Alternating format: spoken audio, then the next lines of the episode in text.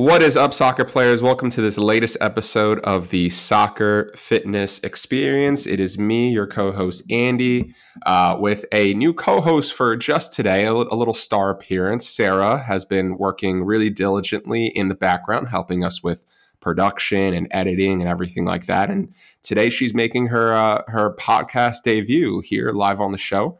Um, Sarah, thank you so much for for helping out today. How are you today? How's it going, Andy? It's going really well. I just started my first day with the Minnesota Twins and my last clinical experience in PT school. So pretty stoked to be here. And this podcast is definitely on my list of things I never thought I would be doing. So happy to be here. About a week ago, we were we were probably in the same boat, but here we are. Like like everything else in sports medicine, things move very very quickly, and um, here we are. Yeah. So I, I think today is going to be uh, the first of hopefully many episodes in the world of uh, soccer, fitness, and rehab, where um, we're, we're going to call this this series of episodes straight out of physio, where it is a episode series designed strictly for um, people who are entering in their final stages of PT school or maybe graduated or any any schooling um, in general, really, like ready to enter the workforce. And uh, we're, we're going to give you guys a, a pretty detailed breakdown as to the first six months after school about what, what people did. Um, so we're, we're going to give it a go today. So, Sarah, I'll hand it over to you and uh, let's get to it. Yeah, I think this is really good timing just with a lot of graduations coming up. People are hearing back from residencies. So, the timing on this is pretty great. Um, so, what was your overall timeline for graduating PT school? Like, when did you graduate? When did you take boards? What did all that look like for you? Yeah, so I was the class of 2020, uh, the COVID class. Um, so it, it, was actually a very interesting end to uh, my schooling because I had at, at, Duke we had three clinical rotations, and my first two, thankfully, were in outpatient and in sports and ortho. And my third one uh, was in, in inpatient at a skilled nursing facility. And I made it through about five, six weeks there, and then everybody got sent home.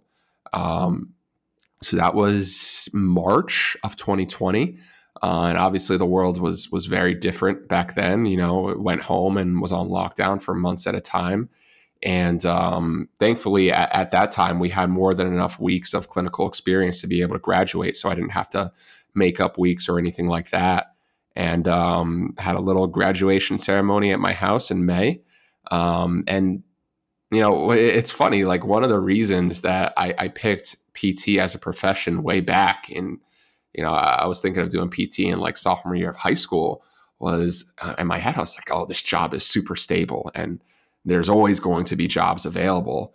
And lo and behold, you, you graduate in 2020, and there wasn't much. Um, so I ended up I, I actually registered for boards. I think it was seven, eight times because I would register and, and go to the site ready to take the exam and to be like, well, the site's closed today because of COVID. I'm like, damn, all right, we'll do it again. And you know, did that for a few times. And uh ultimately I think I was I was registered to take boards in April. I ended up not taking it until the middle of May. And um yeah, took it then and then that was kind of it from there you definitely had a very unique and stressful experience. Um, I honestly couldn't imagine doing that right now. So um, that's that's pretty cool though. So you graduated in May and then immediately took the boards a few weeks later. Yeah, yeah, and I, I gotta say, like in terms of studying, I, I, don't think I'm the best role model. I tend to procrastinate a little bit. Um, that being said, I, I really couldn't imagine going through a clinical like a full 12 week clinical rotation and and studying for boards at the same time with intensity right? And um i don't know. Sometimes i wonder like if, if i took boards in april and i had all of my clinical experience in terms of not being cut short because of covid sometimes i wonder like would i have passed? Like i, I don't know but that's that's something that that I think I'm thankful of right now is like, yeah, I had that extra month between April and May to study because that definitely made a difference for me. So with you, um, with those few weeks, like how much time did you seriously commit to studying? Mm, it was a it was a crescendo. As I said, I'm a little bit of a procrastinator and i'm someone that like that needs that pressure of like yeah this exam is coming and um at, at first I, I don't think I, I studied with as much intensity as as i wanted to and then i took a practice exam and i failed and uh i was like yeah you know what? Maybe maybe i need some more. Um so i, I think at its peak i was really doing about three four hours a day maybe a little bit more um for about two months solid and that was three to four hours with a fresh mind because there there is a difference between getting home from clinical at maybe 7 8 p.m and doing an hour or two when your mind is completely fried at least mine was during clinical um, versus waking up with a fresh mind with nothing to do because it's it's covid and hitting the books for like three four hours. Um, so that was kind of my my schedule and uh, took a few practice exams and saw that at first my, my weak areas were cardiopulm and uh, neuromuscular kind of rehab and eventually that shifted back over to msk as my my cardiopulmonary skills and and all that kind of beefed up a little bit. Um, so it, it, definitely changed throughout the the weeks i was studying. Were there any types of resources that you really like that you think helped you a lot? Yes score builders for sure. That was where a lot of my my academic uh, knowledge came from. Um, not in terms of treating patients, obviously, but in terms of of passing the exam because they're they're two different skills. Um, score builders for me helped a lot with, and there, there's different levels to to questions on the board exam, right? You have your basic foundational knowledge, which is like what nerve innervates the bicep you know, that's just that's a straightforward anatomy question. You also have questions with a little bit of, of clinical um, knowledge required, and then you have these higher upper tier questions, which require a lot of foundational knowledge, but also the the experience that you get in clinicals in order to apply it. Um, score builders helped a lot with phases or types of questions one and two. Question number three, that's when you have to really refer to your, your your knowledge that you learn in in those phases one and two, but also your experience out in the clinic. Um, so, eh, but without that, you know, like you're really relying on your foundational knowledge, which is where Score Builders really comes into play. And I, I also really enjoyed using the uh, the PEAT. I took two practice exams from there, and those were extraordinarily helpful in order to see really where you are. And one of the things I liked about the PEAT is it'll give you your score, but it'll also say, well, you scored this today, but really you could have fallen anywhere within a range from X to Y. And, and that really helped me as well paint a really complete picture. Yeah, the PEAT was super helpful, and just the question breakdown was just a huge tool. Um, so I really appreciated that.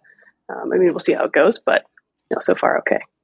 Do you remember, like back to a couple years ago, when you submitted that final question? Like, how did you feel when you completed the boards? Oh, terrible, terrible, terrible, terrible. And I mean, I took the PEAT maybe three, four, my last PEAT of just a few days before the exam, and um, I passed. And I was like, after that practice PEAT, I was like, I feel good. Like I, I'm, I'm really the type of person when I take an exam and I do well, like I could feel it. But um, yeah, that board exam, man, like I, I walked out and I was like, yo, that was close. like I don't know which which side I'm falling on, but damn, that was that was really really close. And um, you know, obviously anxious for a few days, and then it gets better. You kind of accept that it is what it is, and hopefully you get the score that you deserve.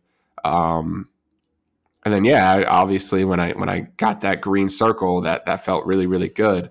Um, but but yeah, it, it was it was a tense few weeks for sure. That sounds terrifying. So here's to everyone getting green circles this year.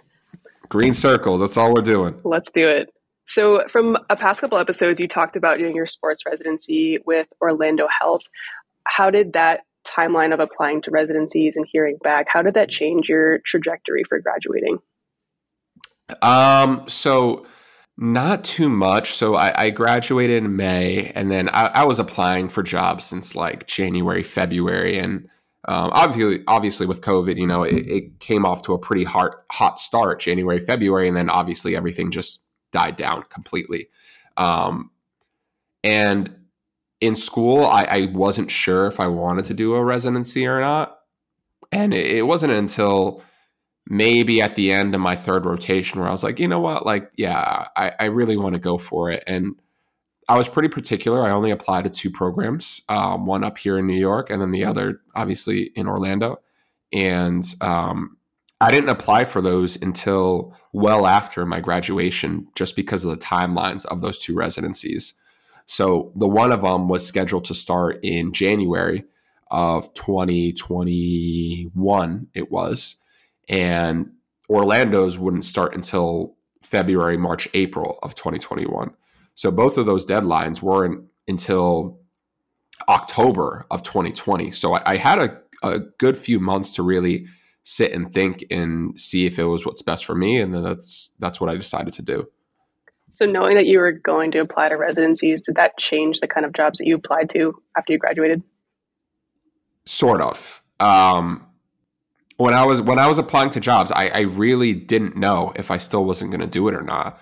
Um, and in my mind, I was like, well, it's hard to really you know make, make a smart play here because it's like well i'm obviously going to apply to everything because nobody has jobs right now but at the same time i would hate to to pick a dream job and potentially leave to go to a residency program. Like i don't want to do that either. Um, what ended up happening was, was honestly just just a, a, slate of good luck is I, I, ended up taking a a more corporate mill i guess you could say a type of job um, in hoboken up here in, in new jersey and I was working there, you know, average 37, 40, 40.5 hours per week, whatever. And um, it was good experience. It really, really was. And if I had to do it all over again, I'd probably do the same thing um, because I saw a good amount of people. And thankfully, because of COVID, it wasn't too high volume. And um, yeah, I, I wouldn't say it would change it, but I also think that's a product of the times too. Yeah, that's pretty ideal. Um, so we're going to take a quick break right now to hear from our sponsors. But when we get back, we'll talk a little bit more about the application timeline and process. Vitruve is a reliable, affordable, and easy to use velocity based training system that allows sports medicine staff to monitor and evaluate an athlete's performance in the gym. There are so many scientific papers supporting velocity based training, showing how athletes can get stronger, more powerful, and reduce their injury risk. Most of all, it's one of the best ways to maximize athlete intent during a fitness or rehab session. Check out the link in the description to learn more about Vitruve today. This episode is brought to you by TeamBuildr. If you're a physical therapist, fitness coach, or personal trainer, you need to know that TeamBuildr is the number one app for exercise prescription. Whether you're working with a few clients one on one as a side hustle, or you're working with hundreds of athletes in an academy setting, there's no better app to prescribe exercises for remote or in person training than TeamBuildr. As someone who's used TeamBuildr for over two years, I can wholeheartedly say it saves me time and helps my clients perform at their best. As a bonus, TeamBuildr is offering a 12 week soccer strength and conditioning program that comes with your 14 day free trial. This program focuses on increasing strength, power, and speed all while reducing risk of injury. Head over to teambuildr.com and sign up with the code SFE to get started. All right, welcome back. We're here with Andy talking about his post graduation timeline and what he did post graduation for jobs and residencies. So, when it comes to applying for jobs in sports, uh, what would you recommend for new grads or maybe those in their final months? Mm, are you talking jobs to a clinic or jobs with a team because I think they're they're very different. Great question. Let's do both. Okay. Let, us start with clinic because honestly that that's where you're going to make the money to pay the bills straight out of school, right? So um, I, I think it depends a lot on where you're applying to and what they value. Um, for example, if you just want to work at a general sports medicine clinic where you see all types of athletes, I think tailoring your resume to suit that would be not only beneficial but almost almost a requirement. A lot of these clinics, especially April, May, June, it, it's super competitive, and you have to make sure that it is clear on your resume that you are a good fit for the job. Um, it's also about who is going to be reading your resume as well. And sometimes you won't know, but a lot of times you do. You know what kind of person's going to be reading it, and you have to know their values. Um, for example, I know of, of clinic directors in physical therapy who want a variety of sport experience with the people that they will potentially hire. So if you're someone like me who most of my experience is, is mostly in one sport, and it's like, well, I'm going to tailor my resume to this opportunity. Like that one, you know, football experience that I had in residency that, you know, I, I was working with a high school football team. To me, that wasn't a highlight, but to them, it might be. So I need to showcase that versus if it's someone who's really, you know, heavy in on research and, and continuing education. It's like, oh, you know what? That that thesis that I wrote in undergrad that I presented at my undergrad conference or whatever, now that's important because I want that employer to see that, yeah, like although I didn't do any research in PT school, like that's still there. And if that's something that you value, then I want to be able to showcase that. Um, and, and I think that same mentality really does stay true when you're applying to jobs potentially with a team. It, it's so important. And this is where it is so important to to try and figure out who is going to be reading your resume because I, I've spoken to people who who work in sports and they say, you know what? I'm not on the medical team. I'm more so on the sporting side of things. For example, let's say you're applying to a basketball team and the GM of the basketball team is going to be reading your resume. You better have from the top down a very, very clear list of basketball related experience. And it has to be in my, and again, none of this is right. This is just my experience, but it has to be clear because what that person may or may not want is someone that is clearly invested in the sport of basketball. Why? Because everybody else in the building is as well. So I think that's important to recognize as well is who's reading it, what do they value, and how do I showcase that in a way where if somebody picks up my resume, they'll know that within 15 to 20 seconds. Yeah, that's super huge. Do you in your experience, do you know how to, I guess, go about finding out who's going to be reading your resume, your cover letter? Um, you can ask. That's for one. Um, point number two, if it is with a, a team, you can almost um, you can Google, right? For example, let's say you're applying a job with the New York Knicks. Well, I'm going to Google Knicks high performance director, and I want to see his experience. And I want to see where he or she has been and really trying to see, okay, maybe, you know, that person worked in the NBA. Before that, they were in the NFL. Before that, uh, they were in the MLB. Oh, maybe that's someone who who sees value in different sporting experiences. Yeah, and, and I, I would say most most of the time, if it is somebody who's not in the sports medicine realm of things, which is more often than not, like maybe some of your your resumes go straight to HR first most of the time they want to see sport experience that's that's specific to what they are uh, what environment they're in. Can definitely catch me going on linkedin and having everyone be like oh sarah viewed your profile for all these jobs. I'm going to yeah. they're going to be so annoyed yeah. with me. But that's a really good way. I never even thought about that. Like it seems not that crazy but yeah high performance director. That's that's the person so with the resume uh, we probably can't get into the whole thing right now, but in terms of cover letter, how do you write uh, in a way that presents yourself like humbly, but also that you you have what it takes? Mm, uh, I'll preface this by saying I'm not going to give you a great answer, um, or a highly educated answer. Um, personally i don't i don't really do too many cover letters especially when i was applying to jobs um, out of school. I just felt like I, I, wasn't i wasn't displaying myself the best through a letter. Um, and honestly on linkedin indeed whatever job site you're on um, when i was given the option to write a cover letter i first i started by writing them but they were all pretty generic and they i feel like they weren't adding to my application at all and it got to the point where if the cover letter, was optional, I just wouldn't I wouldn't do it. Um, that being said, again, I, I don't know if that's the best way to do things. Maybe if you're listening, you can do some research. And honestly, maybe if you're listening and you know that writing is a strong suit of yours, which for me, it's not, maybe that cover letter is good, right? Because you can showcase things that won't show on on a more formulatic, like kind of kind of resume. Um, for me, I, I feel like it wasn't adding too much, so I decided to stop doing it. But if you feel like it's helpful for you, then then go for it. I don't know. I kind of like that answer as someone who would really love to omit cover letters from their application. uh, do you have any like?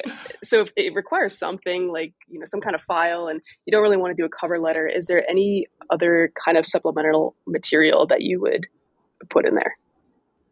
Mm, things that you're proud of. Think of mm. think of the best work that you've done in the last three to four years, and um, send them away maybe they'll like them, maybe they'll love them, maybe they'll hate them, and maybe it's something that'll that'll be the trigger to be like, you know what, like I'm gonna bring in this person for an interview, or you know what, I'm gonna give this person a phone call. You know, give them something to think about because that person that they think about, people don't not think about people that they're not gonna hire. You know, like eh, have them on your mind. You know, and showcasing your best work is is a good way to do that. Okay, I like that. So maybe like for new grads, maybe like in services or other types of projects that we've done? Yeah. Yeah. And honestly, on the business side of things, what will help that company generate revenue? Mm. Think about that and think about how you as an individual can bring in patients. If you can do that, like on an outpatient basis, like that case closed, like that's done the number one problem that that clinics have is getting new patients, new patients to come through the door. If you can help any outpatient clinic solve that problem, you're golden. There's no way you wouldn't get hired. So, no, it's good stuff. Just got to figure out how to do that. Yep. so for like this timeline now uh, for folks graduating soon, being the end of January, what kind of timeline would you suggest for applying to jobs? Like, is now too soon? Should folks wait a couple months? Mm, I, I, would say that depends on where you live. Um, depending on the state you're in, you can get a, a temporary license to um, treat patients while while potentially working. Um, it depends on your, your comfort with how likely you'll be to pass the exam. And yes, the exam has a, a high pass rate, but in some states, you'll get a temporary license. But if you fail the exam, they will revoke that license. So imagine applying for a job and you get the job and you start working temporarily. And then six weeks in, you have to resign, quit, go on hold, whatever, because you didn't pass an exam. And now you have to wait 12 weeks to find out. That's just a situation nobody wants to be in, right? So, um, I, I would say that that's a variable as well. And yeah, I, I, don't think it's it's too early right now if you're graduating soon. I don't think it's too early ever, but um, just make sure that you keep your eye on the prize, which is getting a license. That's going to require passing your clinical rotations. It's going to require getting your board exams passed, and it's going to require all the state BS that comes after that of actually getting your license. Um, and in most cases, people won't start working before that, but it's important to take it step by step, right? You can't get a license if you don't have a degree. You can't get your degree if you don't pass your rotations. Pass your rotations first. Once you are confident you'll get there, then it's like, okay, now I'm going to study for boards. If that starts to distract from your rotation, then hold off on boards. You know, and then after you're like, okay, you know what? Uh, my my rotations are going amazing. I feel confident in my exam, taking skills as of right now. Uh, I'm ready to register, step by step by step. That way, you don't get too ahead of yourself, and you don't end up in a in a less than ideal situation. That's great advice. I feel like I'm always trying to do a million different things at once, so that kind of helps put the framework in perspective. Definitely. So yeah, yeah, and th- there there are times where it's going to get ugly. You're going to have to lock in, right? Like especially if you're trying to do more than thing one thing at once, which honestly, as PT students, will will try and do. We will do it. Um, all, all, these all these life and trust me, like if you're someone who needs your eight hours of sleep, you need to work out, you need to do this, you really need time to take care of yourself, then do that. But just know that you can't do that and be on an accelerated exam pathway and expect good results 100% of the time. Like it's just not to it's not to work. Like when I was doing my exam studying, like again, not a great example to work off of, but I wasn't working out like I should have been. I wasn't sleeping like I should have been. All this other stuff where like ideally, yeah, like I could have done a, a better job with with managing my time, but at the same time, it is what it is. If you're going to put your exam and your license and all this stuff but ahead of your physical health, just know that when that exam is done, you also got to, you know, take care of yourself a little bit too. So, uh, yeah. Definitely got to do some of that. So, closing us out, what is something that you know now that you wish you could tell yourself in those first six months out? Ooh, uh, oh, I'll, I'll tell I'll tell you a story. Um, so obviously, I have a very entrepreneurial mindset, and um, while I was working full time when I when I graduated from school and, and got my license, whatever, um, I, I, was very focused on finding a a team to work with, and um, I was looking for soccer teams in the area, yada yada yada, and I eventually found a team and it, it, was a good experience, but it, unfortunately, me and the the owner of the team had a little bit of a falling out because of a financial dispute. And um, I mean, to be honest, like we had an agreement where he would pay me X amount, and he didn't come through on his end. And I, I we we had a disagreement about it. It is what it is. It's whatever. And one of the things that that I should have done differently, I think, is when when I was in that environment, I was learning so much. Right, like I was reading articles on hamstring return to play, on hamstring evaluation treatment, yada yada yada. And with this team I was seeing with, unfortunately, they, they were a little bit unfit. I was seeing like three to four acute hamstring strains a week. Like it was that is the volume I needed to prepare me to go to Orlando and and do really well there. Um, in terms of all all the caseload, hamstring, groin, everything, really low back pain in an athletic population it, it was also helpful. And when I was with that team, I was very focused on the financial part of it. And I, I really didn't sit down and appreciate the type of clinical caseload I was seeing, which was exactly what I needed to do. Um, and and it, it was a good experience there, but I, I wish I really just spent more time being present there and and really taking advantage of the fact that I had 80 players who were all adult ages with a lot of muscular injuries. Um, I, I, wish I stayed in that environment a little bit more. And yeah, I, I think the key takeaway from that is if you guys are, and residency obviously it has its pros and its cons, and jobs all have their pros and their cons. I think if anybody listening ends up in an environment where they are seeing daily the type of patients that they want to see for the rest of their career, really, really think twice before you leave that place. And that productivity aside, pay aside, everything aside, because what you can't replicate and what you can't change is that experience, the, those first two, three years out of school. It's so vital. Um, so if, if you're in a, a case where it's like, man, like this isn't ideal, but I'm seeing the people I want to see, really, really, really try and stay because grass is not always greener on the other side. And chances are, whatever population you're seeing, if you leave, you won't see the same one again. Um, yeah, kind of a long-winded story, but it is what it is. Nailed it. No, that that story was great. I think it puts a lot of things into perspective, and and I feel like hearing stories is one of the best ways to get information across. So probably very relatable to a lot of people. Yeah, and, and, I think I think don't get too caught up on trying to find your first experience in the sports world. Be a professional one. Um, as I said, I was working with a semi-pro team in, in New Jersey, and when I say semi-pro, the semi is in all caps. Um, it, it was very much more of an amateur environment, but that environment is is really what what I needed to to grow at that time. and um, yeah, yeah, every every sporting environment is crucial. Just because it's at the youth level or the semi-pro level or the amateur level, that doesn't mean it's any less valuable than any other experience.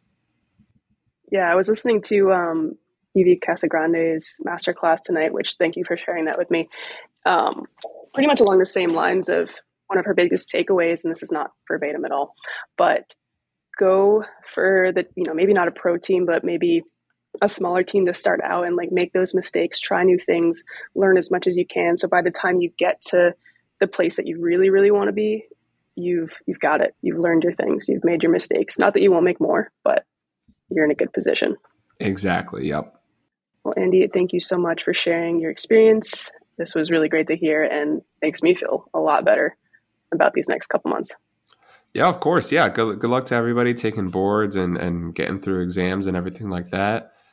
You're almost there. You're almost there. Like just just keep going, head down, keep the feet moving, drink the coffee, whatever you need, and yeah, you're you're almost there. Let's do it. All right. We'll see y'all next week.